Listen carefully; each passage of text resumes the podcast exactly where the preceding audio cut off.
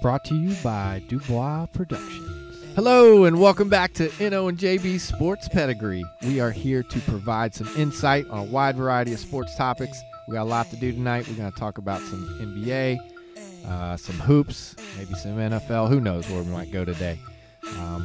Definitely going to give you some perspective and some real honest opinion, but most importantly, we're going to have some fun. Hopefully you will have fun as well, and don't want to waste any more time here. Let's dig right in. I'm JB. And I am the one and only N.O. Oh, he said it this time. All right. Before we get started, N.O., I got a shout-out to local Runway Barber Beauty Lounge, located at 3851 Kevin Way, right here in Indianapolis, Indiana. Okay. You can get designs, locks, fades, braids, and a whole lot more. Or you can hit up my man Wood directly and schedule an appointment at his website, woodthebarber.com. Or you can hit him up on Instagram at woodthebarber317. Check him out. Shout out to that man Wood. JB. Yes, sir. Yeah. JB, we are finally complete. We're done. We have fully amassed ourselves in our top five NBA squads of all time. Point guard, yes, shooting guard, small forward, power forward, center, the way we defined it. And now we're going to kind of take a peek at our squads. Yeah, let's break it down a little bit. Meaning numbers-wise, we'll all, I'll say my number fives, my fours all the way down to one, JB will, and then we'll kind of see how the squads compete with each other. All right. You want to start? Let's hear your five squad. My five squad ended up being Walt Frazier at the point. Klay Thompson was the two. Shout out to Klay for just recently returning. Yeah. Dr. J at the three, Carl Malone at the four, and Bill Russell at the five. Okay. Who's your number five squad, JB? All right, I had Isiah the Mongoose at the point. I also had Klay Thompson. I had Klay Thompson as well at the two, so that's a bit of a wash. Had Scottie Pippen at the three. Also had Carl Malone at the four, so also a wash. And then I had Hakeem the Dream at center. Yeah, I'm not gonna get on your dome too hard about having Hakeem that low, considering the skills he brought to the table. But yeah, just looking at those number five squads, I think that they're very comparable. Just like pretty much all of these squads are gonna be. They are. I would say, for instance, I've got Scottie. You don't even have Scottie on your list. Similar to how you have Walt as your point guard. I don't even have him on mine. So that's kind of washed too, in a way. Yeah. Absolutely. Looking at that five position, Bill Russell, Hakeem Olajuwon, Bill playing in the much older era where there weren't a lot of, let's just say, skilled bigs in the NBA. I think that your number five center is going to dominate my number five center. Right. And then, honestly, you've got Dr. J, which, I would certainly take over Scottie, as I did on my list. But I think I'd also take Isiah over Walt personally. Okay. So, I'd give my team just a little slight edge. All right. Well, speaking of taking Isiah over Walt, let's move forward to the number four squads. Go ahead with yours first, JB. So my number four, I've got your boy Steph Curry at point. Okay. All right. I've got Jerry West at the two, Kawhi Leonard at the three, Dirk Nowitzki at the four, and I've got Bill Russell at the center spot for my number 14. So we have a wash at the small forward and power forward positions. Yes, we do. Kawhi Leonard and Dirk Nowitzki. I had Isiah Thomas as my point guard. Reggie Miller is the two. And Wilt Chamberlain as my number five. The recurrent theme, obviously, for me at the center position is gonna be me feeling like, and let me preface my feeling that 90s centers, no other era compares, not even close in terms of the number of skilled centers, the quality of center play, the physicality of the game, and how centers were more mentally tough in the 90s era for centers. I don't think any other era compares in the least. So looking at Wilt Chamberlain on my list versus who was your number four? Bill Russell. You had on your five team, I mean, both of those, Bill Russell was more of a defensive player and rebounder, block shots. Wilt Chamberlain near the top of the all-time scoring list, was an incredible offensive player, skilled guy around the rim. Yep. That's a great matchup right there. It's a great matchup. It is, and they went at it in their heyday. You know, I think really the difference, I mean, so I've got Jerry West, you've got Reggie. Neither of us had those guys on our opposing team, so to speak. Yep. You know, so that's probably a pretty good matchup too. I think the difference might be come down to the point guard spot at this one, whereas you had, I had Steph on my four squad, you know. So what do you think? I mean, slight edge to mine as well on this one, or no? And I'm definitely giving your squad a little bit of an edge just because Steph Curry, what he can do with the three-point shot, and quite honestly, what Reggie Miller could do with the three-point shot, how it would have been tough for Jerry West to guard Reggie, and Isiah Thomas trying to guard Steph. I mean, both ways. It'd be very difficult, but when you think about the help side defense around the rim, quite honestly, I might give your squad a little bit of an edge in that department too, being Bill Russell when the guards drive to the rim. So so I took the 5 and 4, but you know, that's the lowest two. Let's see who you got on your 3 squad. My number 3 squad is Oscar Robertson, the Big O, out of my hometown of Indianapolis, Indiana, as the point guard. D Wade, Cincinnati Bearcat as well, of course. D Wade was my shooting guard. At the 3, Larry Legend, another Hoosier from French Lick, Indiana, Indiana State University. Yes, sir. 4 man was Charles Barkley, the round mound to rebound, and Kareem Abdul-Jabbar was my 5. What was your number 3s? All right, like? This is where like we really get into like these are tough. So my 3, I had Magic as my number 3. Dwyane Wade, we both had him at our 2. My number 3 small forward was Dr. J. I had KG at power forward, and I had Shaq at the center spot. Dang, that KG Charles Barkley KG matchup will be incredible. Well, and here's the thing. Initially, when I first looked, I'm already looking at your squad as like, wow, because you've got two guys on your number 3 squad or on my number 1 squad. So right there, I'm like, man, these guys, I feel like, have the edge. And additionally, I didn't have Barkley on any of my teams, and that's really the one, after going back and re-looking at some of these, is probably the one that I'm most regrettable about not having.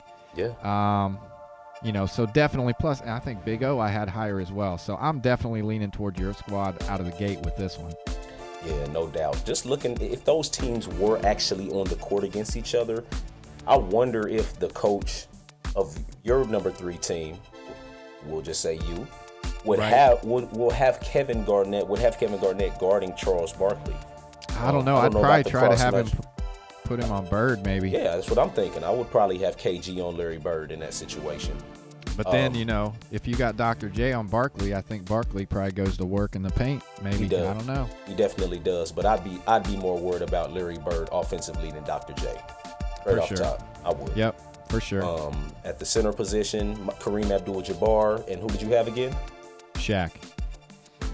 You win that matchup for me. Yeah. I mean, well, I don't see Kareem. No, yeah. Well, we just gonna have to agree to disagree on that. I mean, yeah, I don't see Kareem. Well, how about Magic versus the Big O? I got Magic and you got the Big O. Goodness gracious, yeah, that one's tight. That one's extremely tight right there. Yeah.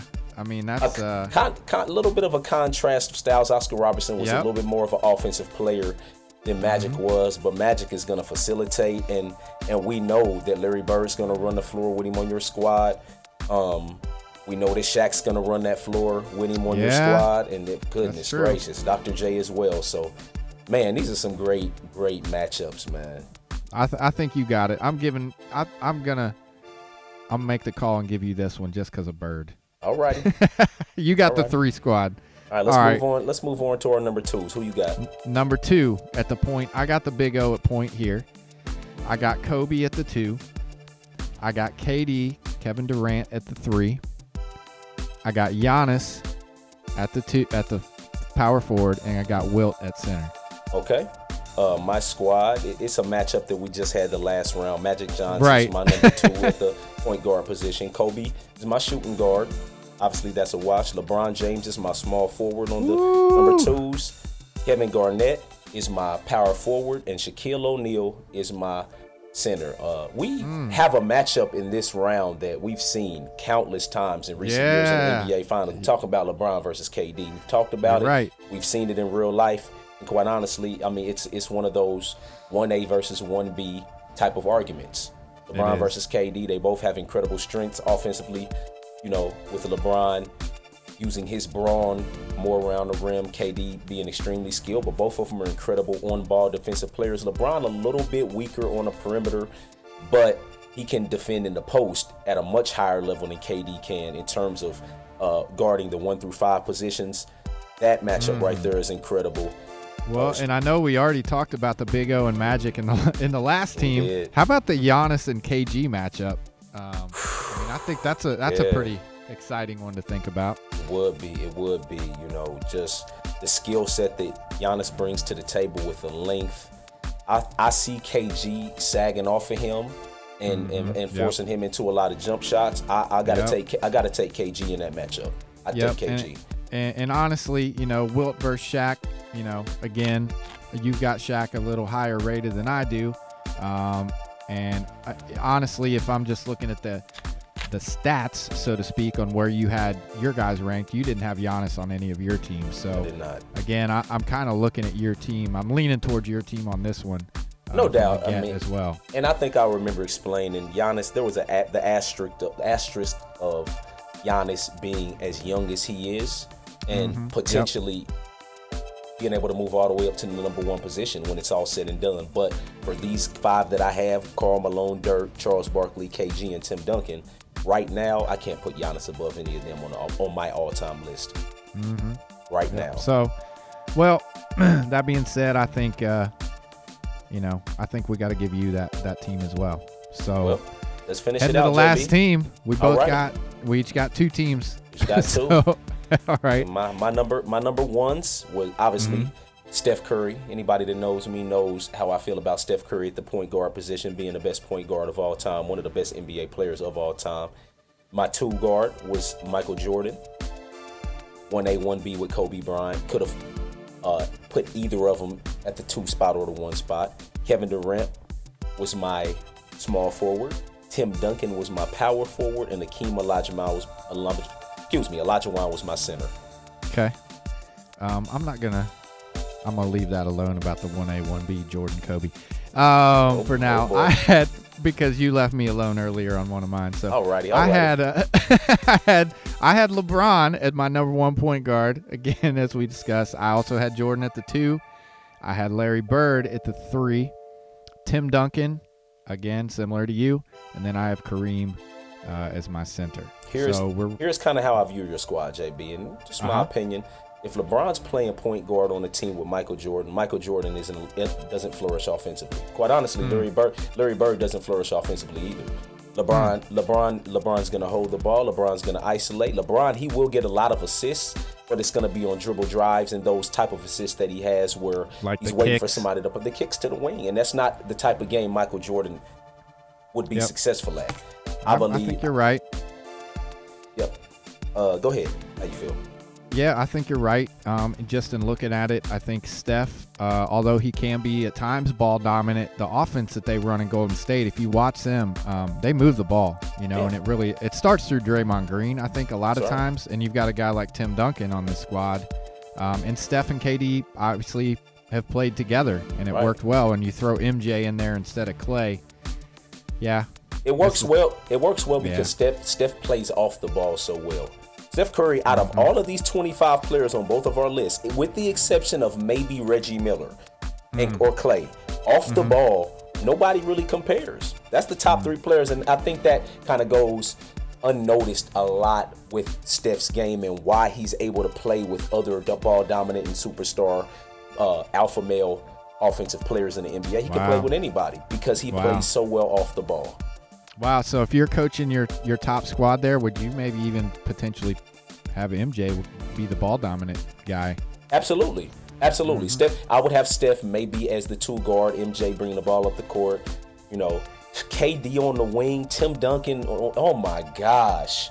Hakeem Olajuwon, wow. But I like it. I mean, I believe my number 1 squad does have a slight edge, but your number one squad is incredible as well. Well, you know, I think defensively, you know, I hate to say it, but I think the flow offensively, you guys have, your team has the best of it. You know, yeah, I think the Bird KD matchup, that's intriguing to me. Mm-hmm. I would love to see that matchup, but yeah, we'll give it to you. We'll give you this one. All righty. What? You're the winner. Finally, we finally got this. It's not like we're ever going to see it happen. So, right, you know, I love the conversation. I love the list that we both made. And I think that there's really no definitive. It's extremely subjective. Extremely. Absolutely. And absolutely, I think we both presented incredible arguments for every player that we had on every list. So we'll do another sport coming up in the near future, people. Yep. Yes, it's coming. Well done. We'll do another sport. JB, let's move on to our next segment. Individual effort eye-openers is what we're bringing back. All right. Where we highlight an individual player from a game where our eye was caught and we instantly became a fan of that player. I'm going to take it back to 2001, JB. All right. College football game between Marshall and East Carolina in the GMAC Bowl from Mobile, Alabama. Yes, one of those obscure bowl games, the GMAC Bowl. Yep. I was a teenager, JB, who just happened to flip over to this game, and I was very close to changing the channel since East Carolina was up 38-8 at halftime. JB, we talking about the year that the Nintendo, GameCube, and Xbox were released. I love the GameCube. Solid stuff. I was burnt out on a PS1 in these days that I had. Yeah. And you know, we weren't in the PS2 game yet in my family, so that's probably why I kept watching this game, to be honest with you. Hey, I can make an argument that the Nintendo GameCube is the best Nintendo, maybe any system out there. Just saying. Keep going. Alrighty. We might have to put a poll out there one day for that one. So in the third quarter of this game, the Marshall QB, who I haven't named yet, of course, is individual effort eye-opener player. He immediately caught my eye, flinging the ball left and right, JB, standing in the pocket on most occasions, throwing darts left and right. Eventually, Marshall tied the game at, get this, 51 in the closing seconds with a nice fade ball to the right side. Byron Leftwich was the QB's name. Game eventually went to double OT.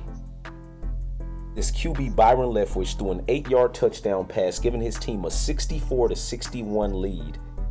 His stats at the end of the game, JB, 41 of 70 passing, 576 yards, 4 TDs, and 2 interceptions. This game, to this day, still holds the record for most TDs in a bowl game, 16 total touchdowns, and 125 total points.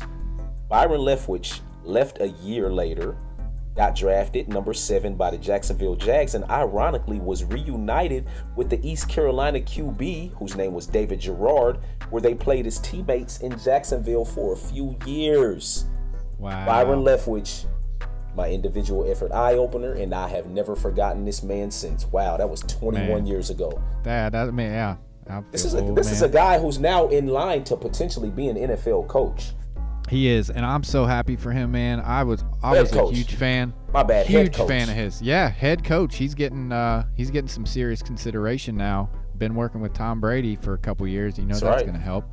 But yeah, never really got the stick in the pros. I think his they always talked about his release being so long.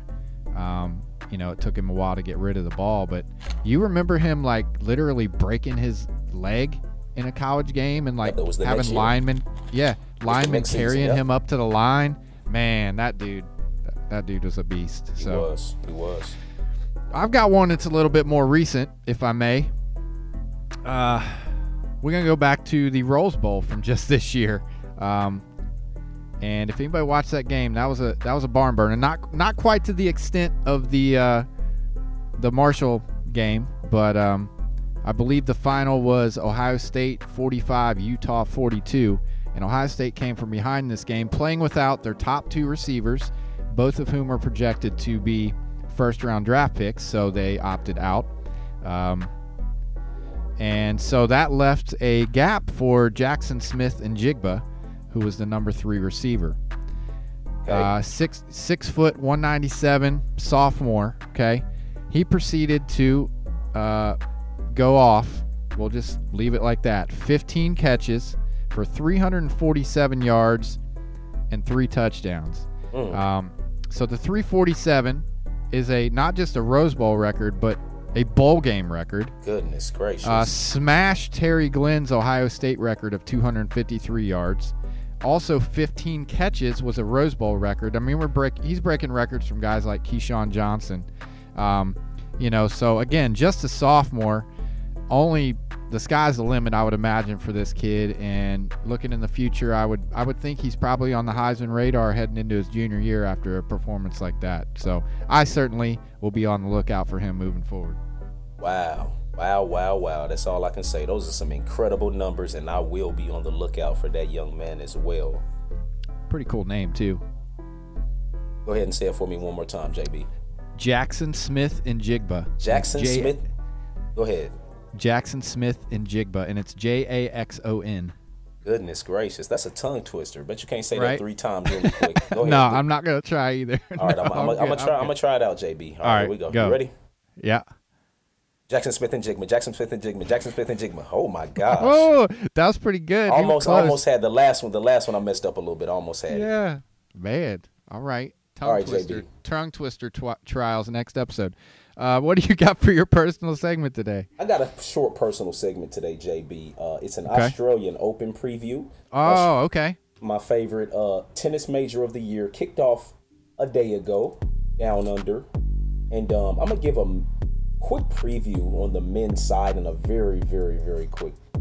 That's fine. I like it. On the women's side, it's my favorite tennis major of the year, of course. And it looks like Novak Djokovic will not be able to stay in Melbourne and play. That's how I'm gonna kick this off. You know, he was going back and forth because he's unvaccinated with the Australia rules in terms of the vaccination card and being able to play. But it looked like he had to leave the country, which means that Rafael Nadal will have the opportunity to surpass the 20 Grand Slam titles mark, which, you know, Rafael, Novak, and Roger Federer are all tied for the most all-time 20 Grand Slam singles titles. And Novak looks like the lead man to be able to surpass that and get number 21 down under, which is, you know, a big deal. It's a big deal. That's crazy, man. Absolutely. And all these guys playing at the same time, you know, same era. Same era. They'll have some stiff competition to beat, though, with these youngsters coming up. Daniil Medvedev, who just recently beat Novak for the U.S. Open Championship, he'll present a huge challenge. Then you also have young up-and-comers like Sasha Zverev and Stefano Tsitsipas, other top 10 extremely young players. We're talking 24 and younger, tall guys, actually 24 and 23 years old, respectively. They both came very close, but neither is yet to win a Grand Slam title. As far as American man with the potential to make a run, there's young Brandon Nakashima, who's one of the top players in the world. Taylor Fritz, who I believe has the highest world ranking currently at number 9 or 10 in the world as a young U.S. men's player. And my man Francis Tiafoe is another player who at age 23 is now a veteran and has the skills to have a big year. He actually made the quarterfinals back in 2019 and has played some of his best tennis down under. Veterans like John Isner, Jack Sock, Mackie McDonald, and Sam Querrey, given a solid draw, can make some noise too. And we always want to look out for our American players. Being that we really haven't had a superstar American man in a long time, when you think back to Andre Agassi, Pete Sampras, we really haven't had one. Actually, Andy Roddick would probably be the most recent. That's what I was going to say. Roddick was pretty solid. But it's been about a decade since we've really had a consistent American men's player. But we have some youngsters now who can make a run. On the women's side, I'm gonna keep it very brief, JB. Okay. Serena and Venus are not playing down under, actually for the first time. Don't quote me on this, but in around 20 years, both of them out of the tournament. So, you know, it's kind of taking my interest level down a little bit on the women's side, but we do have some young women, American Naomi Osaka. We have Sloane Stephens. Coco Gauff is a 17-year-old from American woman, and I think in the American the women's draw, there's 19 American women in the main draw. So there's potential for players. Yeah, there's 15 American men and 19 American women. So Keep an eye out for that Australian Open. It'll be on the network, ESPN network, as well as other channels. And there you go. That's some good stuff, man. Yes, sir. Yes, sir. Hey, and shout out to Sloane. I believe Sloane and Josie Altidore recently got married. There you go. If I'm not mistaken. Well, what an athletic family that is. Man, that's pretty awesome. And shout out to King Richard. If you haven't checked that movie out, that's a really good one. I still need to see it. Oh, you haven't? Yeah, check that out, man. I still need to see it. And tongue twister, man. Some of those names you said early on, I was like, man, we can make a show out of some tongue twister names. So that's good stuff, man. For my personal segment, I will try to be brief as well. I'm bringing back the Inspiration in Sports, the IIS, this week. I want to talk to you about a young man named Chris Nikic. Some of you guys maybe have seen a story about him on ESPN or even CNN. Chris Nikic was he has Down syndrome, and he was, at 21 years old, the first person ever to complete an Ironman with Down syndrome. Now, do you know what an Ironman triathlon is? I know a little bit about it, but can you explain it to me, please? Yeah, so essentially it's a full marathon, okay, which is 26 miles. In addition, it's biking. I don't have the exact. I know you swim over 2 miles and you bike over 140 miles. Don't quote me on that. But yeah, so it's a lot, right? I mean, your normal everyday person is not going to come close to completing this. Maybe NO could do it, but I know I certainly couldn't. So to have somebody who has Down syndrome, early in his life, he had a lot of physical, cognitive challenges. He had open heart surgery twice when he was 5 months old. And maybe the biggest challenge he had is just the perception that he had. He was treated differently. He talks about how he was always told that he couldn't do this or couldn't do that. And when he was young, his dad found this Special Olympics community in Florida. And he was inspired by his older sister, who was very athletic. And he's actually her hero. And really, his dad is the one that really pushed him and encouraged him to say, you know what, son, you can do anything you want to do if you put your mind to it. And he found a coach that was willing to take time and work with him. And he really just wanted to put in the effort, and he was able to do it. It was essentially, they talk about how it's the most challenging sporting event on earth. And, there's no real roadmap because a Down syndrome athlete had never done it. So it's a 17-hour race to complete this thing. Can you imagine, just going for 17 hours? I mean, incredible. So essentially, he made history. The crowds got bigger and bigger, and he had over 2.7 million views by the end of the day. Changed his life, of course, and he's now a Special Olympics champion. It's opened doors for a lot of other special needs folks and folks with Down syndrome. He's made 40 public speaking appearances since then, and just helping to encourage other kids and youngsters, to have a chance, and not just be told, no, you can't do it. So thought that was pretty awesome. I would check out the story on CNN or ESPN. I know they did a great story on it as well. Man, that's some great stuff, JB. I will be sure to check that out when I get opportunity. Chris Nikic. It's N-I-K-I-C. Yes, sir. Thank you. Thank you for spelling that out for us, JB. JB, what we got next? All right. So we got a question that we're going to pose. Okay. Okay. I'll let you answer first. Essentially, are pro athletes paid too much? I'll just go ahead straight into it, JB. All right. The great Steph Curry makes $40.2 million annually in terms of his basketball salary. That's a lot of money. It is, but let's take a step back, JB. The NBA makes money through TV, merchandising, sponsorships, and tickets.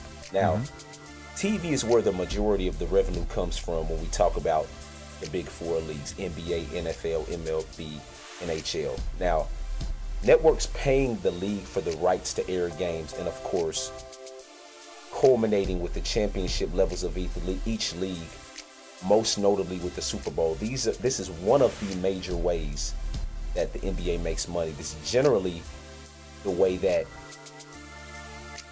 the money amount is broken even for sports franchises. Now, the sponsorship deals, ticket, stadium and concession sales, merchandising were all the profiting areas for the league. So that's when they get into the positives, thus allowing the income to exceed the spending. Now, obviously, certain franchises, due to smaller, larger markets, popularity, et cetera, have a higher and lower revenue level than others. But the salary cap comes into play here.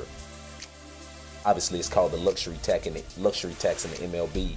And what the salary cap means is the total limit that can be paid out for a team's roster. It's meant to keep the cost lower and for these sports to have a balancing competition by restricting the richer teams from buying all of the great players. So looking at it from that perspective, absolutely not. Athletes are not paid too much. There's an argument actually to be made that because of what a player like Steph Curry generates for the league monetarily, that he should even be paid more.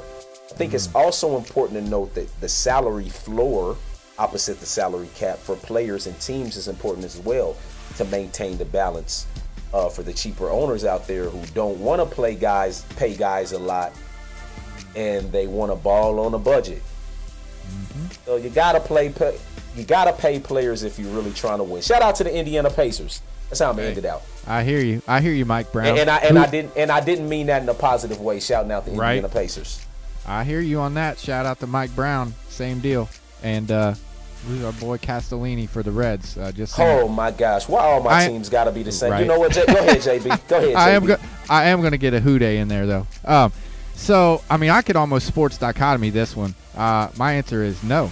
Of course, they're not paid too much, and I like how you broke it down factually. I'm going to give you a little more philosophically from my perspective because again, like you said, the owners. So imagine we don't pay the player. Where's this money go? Then the owners just take all of it, and they're already doggone billionaires, right? So, who am I to judge what somebody else is worth? I mean, we live in a capitalistic society, straight up. You know, and I think the big issue that a lot of individuals have is we do ourselves a disservice when we're always comparing ourselves to others and envying what they make, what they have. So, you know, worry about what you can control. I mean, if you can get that money, then that's awesome. Celebrate it. Don't hate people for being successful, right? Exactly. And it's an easy way to make yourself miserable and angry.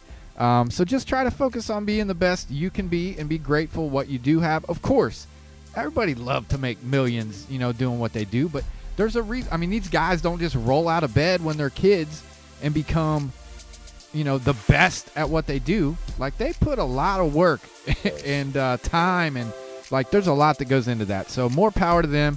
And I just want to finish with, you know, I have a quote from John Wooden. Love John Wooden. And, you know, I think he has a great philosophy, not only for coaching, but for life. And he was at one point asked, I'll just read this to you. It says, he responded to a question regarding a large salary that an NBA player was making compared to what coach had earned. And coach's response was, he may know what it's like to earn $1 million, but I know what it was like to be able to get a good meal for 25 cents. There you go. Neither of us should envy the other in this regard. Absolutely. So again, that's my perspective. Don't hate. If you want the owners to have to be trillionaires, yeah, then go ahead and keep hating. Yeah, absolutely. That's not how it's supposed to be. We didn't plan that. We didn't premeditate that either. No, we did not. We did not. All right, we got some updates to talk about here, or what? Go ahead and kick it off, JB. What you updating? All right. We're gonna do a little midseason NBA update. We are about it's about exactly a month away from the All-Star game. You know, and when we get to the NBA All-Star game, it's really heading towards the finish line at that point. We're right at the midpoint of the season right now. Yep. So I'm just going to give you a quick run through some of the standings, some of the shout-outs to players. Now, surprisingly to me, you know, you've got the Chicago Bulls leading in the East. Now, they've been struggling a bit lately. However, they've got DeMar DeRozan and Zach LaVine, both in the top six scoring in the league. So obviously carrying that team. Not sure how long that can continue. And I certainly foresee the Nets, who are right now sitting in the 3 spot, with Kyrie actually getting to play some now. I believe 11 out of the next 12 games are road games in which he will get to play in. So I would foresee them making a run.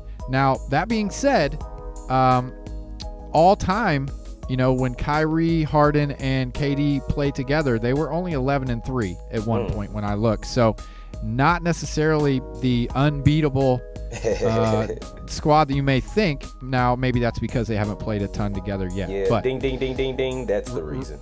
Right. So a few players, before I go any further on the list, a few players having some great years. Of course, KD averaging nearly 30 a game. Rudy Gobert, 70% field goal percentage. You got Joe Harris shooting over 47% from 3 for the Nets. Of course, you know, some of your leaders for the MVP race. You've got Jokic again, just all around. Giannis, Trae Young, KD, and my man Steph Curry. I should say your man Steph Curry. And to touch on some sneaky and important stats, the plus-minus leaders, you got Steph Curry leading the way at .418. Plus .418. There you go. Rudy Gobert plus .389. And some surprising guys on there. Jordan Clarkson, very high on the list. Bridges and Paul together with the Suns. Giannis. And how about Darius Garland for Cleveland, one of the breakout players this year, which currently has the Cleveland Cavs sitting at the 4 spot in the East. That's right. The Cavs are the 4 seed currently, tied with the Bucks. Giannis was out for a bit. Currently the Miami Heat in 2nd. Which again, you know, are they pretenders? Or are they going to make a run again? Tyler Hero averaging 20 a game with Butler. You got the 76ers at the 6th spot with Embiid. Not sure if he can last the whole season. And then we get down to some of the teams that are kind of shuffling here and there. You got the Hornets with LaMelo, Miles Bridges, Gordon Hayward. You got the Raptors making a run. Van Fleet's having himself a heck of a year. Wizards, not sure how much you trust with just Bradley Beal. Not sure what's going on with the Celtics. I think talent-wise, you know, they should be higher than the 10 spot. So that's the Eastern Conference right now. Moving to the West, the Suns made a run late. They're up in the 1 spot. You know, are they going to make a repeat from last year and make it back to the finals? My head's telling me no. But that's to be seen with the Warriors in the 2 spot, getting Klay back. I think once he really gets his legs back under him, I foresee them making a big run. Of course, Steph having an MVP caliber year and some up-and-comers on that team. And who's homie on there that's Wiggins. Wiggins having a really good year for them as well. Yep. You got the Jazz at 3 with Mike Conley, if he can stay healthy. To go along with Mitchell, they could certainly make a run. The Grizzlies in the 4 spot. They have been on fire. Ja Morant really making a case this year for, I believe he's voted to start the All-Star game. I mean, he's taking his game to the next level. The Mavs sitting at the 5. You know, can Luka put a run together? He's not gotten a whole lot of help come playoff time. We've got the Nuggets in the 6 spot. Timberwolves in the 7 spot currently with Towns, and who claims to be the best shooting big man of all time. I think he's smoking something.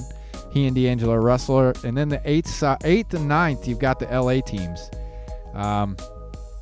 Obviously the Lakers, that's a bit of a head scratcher with some of the guys on that team.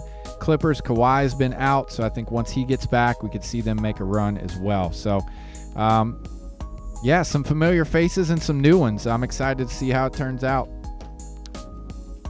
That's good stuff, JB. I'll chime in and add a couple tidbits in there. Karl-Anthony Towns, just real quick, Karl-Anthony Towns is a 41% three-point shooter, but when I look at teams like the Timberwolves, When you start winning, then you can start talking. I'll just put it like that. Yeah. And going back to the Warriors, you know, you talked about Andrew Wiggins having an incredible season. Did you know that Jordan Poole averages 17 points a game? Wow. That's another random. The Golden State Warriors have to be the best NBA franchise, maybe all time, at developing talent. Mm.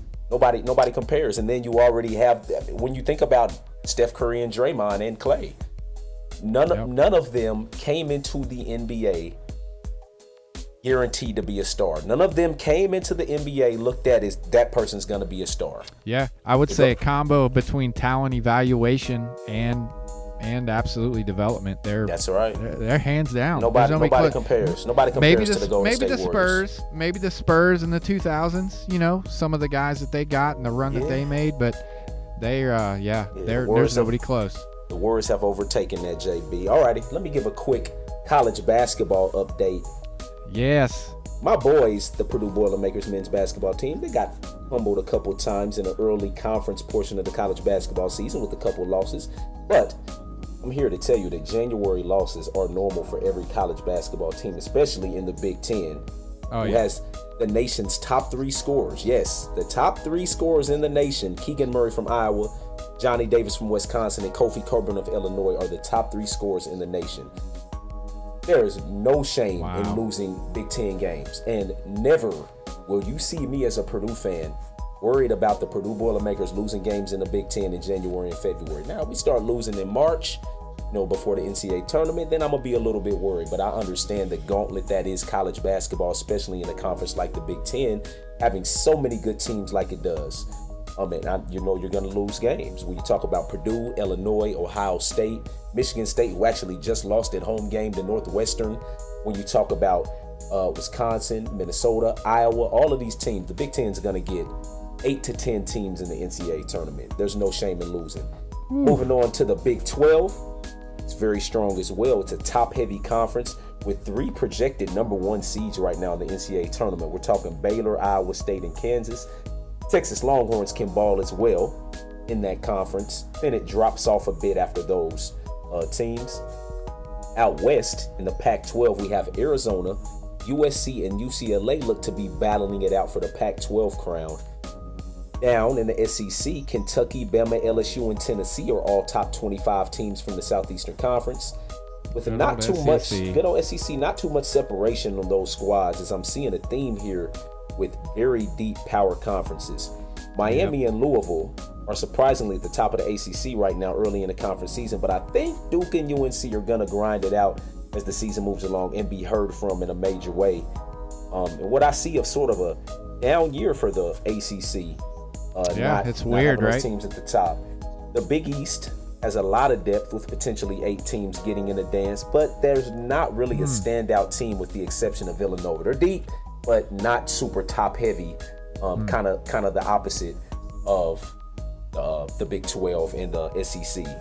Okay. And there you go. In terms of power conferences, gonna hold off this time on the kind of lower conference teams that.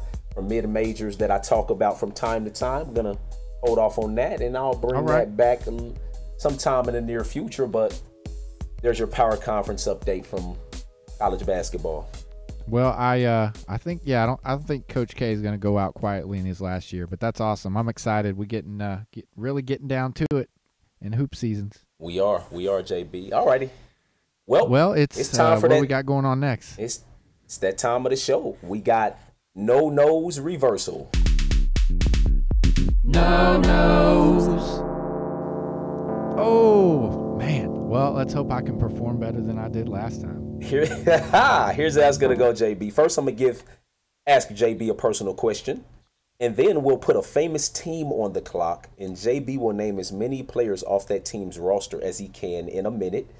And then we'll do Name That Player, where I'll give obscure facts about a famous athlete, and JB will try to name the player. You ready, JB? Yeah. #try. #try. All right, let's go. The question that I have for JB is kind of a two-part question. Do you feel like the Cincinnati Bearcats college football team proved they belong in the college football playoffs? Why or why not? I feel like they didn't necessarily do themselves any favors with the way that they performed offensively. So I'd probably say no. And that's begrudgingly because I'm a huge fan, but just watching from what I saw, the offense looked scared, tentative. Looked like guys could not get open. I think the defense played well and held their own. Fickle being a defensive guy, I knew that he would have them prepared for sure. Granted, they did end up giving up a decent amount of points, but they kind of played a bend but don't break style. And I believe the final was what 20? Was it 26 or something? Is that what they gave up? And realistically, yeah. Most games in a college bowl game, if you hold the other team, especially Alabama, to that amount of points, I think that's a win. But they just really offensively fell flat, and it was a pretty big disappointment. So I'd have to say no, unfortunately. All righty. There you have it from a Cincinnati Bearcats fan. Now, I hope that doesn't, hinder future teams from getting an opportunity. Right, I hope maybe they'll take Eno's suggestion and change up the way we do things in the future, but I'm not holding my breath on that one as of yet. All righty, JB. All right. Okay. It's time to put a team on the clock. Actually, It's going to be a couple of teams. I'm going to change it up a little bit today. Ooh. JB, with a minute on the clock, please name as many players off the 2016 NBA Finals Warriors and Cavs roster. Oh, that's a good call. Okay. That's the 73-9 Warriors versus the upset-minded Cavs in 2016 NBA Finals. You have a minute on the clock, and it starts in 3, 2, 1, go. All right, LeBron James, J.R. Smith, Kyrie Irving. Then you had, all right, Steph Curry, Klay Thompson, Kevin Durant, Draymond Green, Andre Iguodala. Hey, nicely done. Livingston. Nice, 9. What's the dude? What's that little dude? Keep it up, keep it up. I'm trying to think of bench players now. Thompson for the Cavs. Tristan Thompson. That's 10, Tristan JB. Thompson. Keep going. Keep working. Who else played? Valentine. Kevin Love. There you go. I was about to give you a hint of Valentine. My bad, JB. You got 20 seconds. You got 11. All right. Let's see. You had Kyle Korver. I believe. Was he off the bench still? Kyle Korver was not on that team. Okay. 5 seconds left, JB. Yeah. I'm struggling now. I can't think of the names. I can picture some guys. Alrighty. I like that. That was a good one. I like that idea. Yeah, let me give you some key names. Obviously, you got most of the big names. Let's go with the Cavs. You got Matthew Dellavedova, Channing Frye. That's who I couldn't. Daggone it, I couldn't think of his name. The Aussie himself, Kyrie, LeBron, Richard Jefferson, Dante Jones, James Jones, Kevin Love, Timothy Mozgov, Iman Shumpert, J.R., Tristan Mo Williams. Then on the Warriors roster, Leandro Barbosa, Harrison Barnes was the 3-man, Andrew Bogut was the big, Ian Clark, Steph Curry, Festus Ezeli, Draymond, Iggy, Sean Livingston, as you got, James Michael McAdoo, Brandon Rush, Maurice Spates was a big man off the bench, Clay, and Anderson Varejao. Yeah, man, I could not think of, I forgot about Bogut, and I couldn't think of McAdoo. I forgot Varejao ended up being on there. That's funny. Hey, dude. 11 was not bad. Not bad at all. I'll take it. On the spot. All righty, JB. Now we got to name that athlete. I'm ready, I think. I'm going to start giving you some stats about an athlete, and I think you're going to get it. This is one of my favorite athletes of all time. Okay. Well, that tells me something there. He's a 5'8" soccer player from Ontario, California. He's a wing/forward who won 6 MLS Cups and is the all-time leader in assists in the MLS. This be Landon Donovan? Hey, nicely done. It didn't take you long at all. The only player in U.S. men's national team history to reach 50 goals and 50 assists, and is a four-time winner of the U.S. Soccer Athlete of the Year, JB. This man is only 39 years old. So if there's a slight chance he could be that old head on that team next year, you know what I'm saying? I feel like Landon probably still has a lot in the tank. Yeah, he could. I think he could get out there and give you 15 minutes. Come on now, JB. What's Clint doing? He could do some free kicks. Josie, maybe. You know, Landon actually came into stardom like worldwide 20 years ago. That 2002 World Cup. It was the 2002 World Cup, JB. 20 years ago, man. We are. We are. All right. Well, that was fun, man. I did a lot better that time. Appreciate it. And you did, man. And you got Landon Donovan you got Landon Donovan pretty quickly. I think that might have been a record. You tossed that one up for me. Alrighty, JB. Yeah. Thank you guys. Keep listening. We encourage it. We check out the Instagram page. You know, hit us up. Emails, NOJBSportsPedigree@gmail.com. And we love the feedback, and we appreciate you guys continuing to support. Yes, we do. And we'll see you guys later. All right. Have a good one. Thanks. Bye-bye. Check it. We keep pushing forward when the light's dim. The flame still burns when the night ends. So it's time to get animated promptly. My passion's connotated as anger. Wrongly, since I'm as real as it gets, I won't take that. Might spew a couple of words I won't take back. I'll be the thug who seems to bring charm. Check my skin. In the U.S. I'm seen as that regardless. Docile and harmless. Emblematic guinea pigs.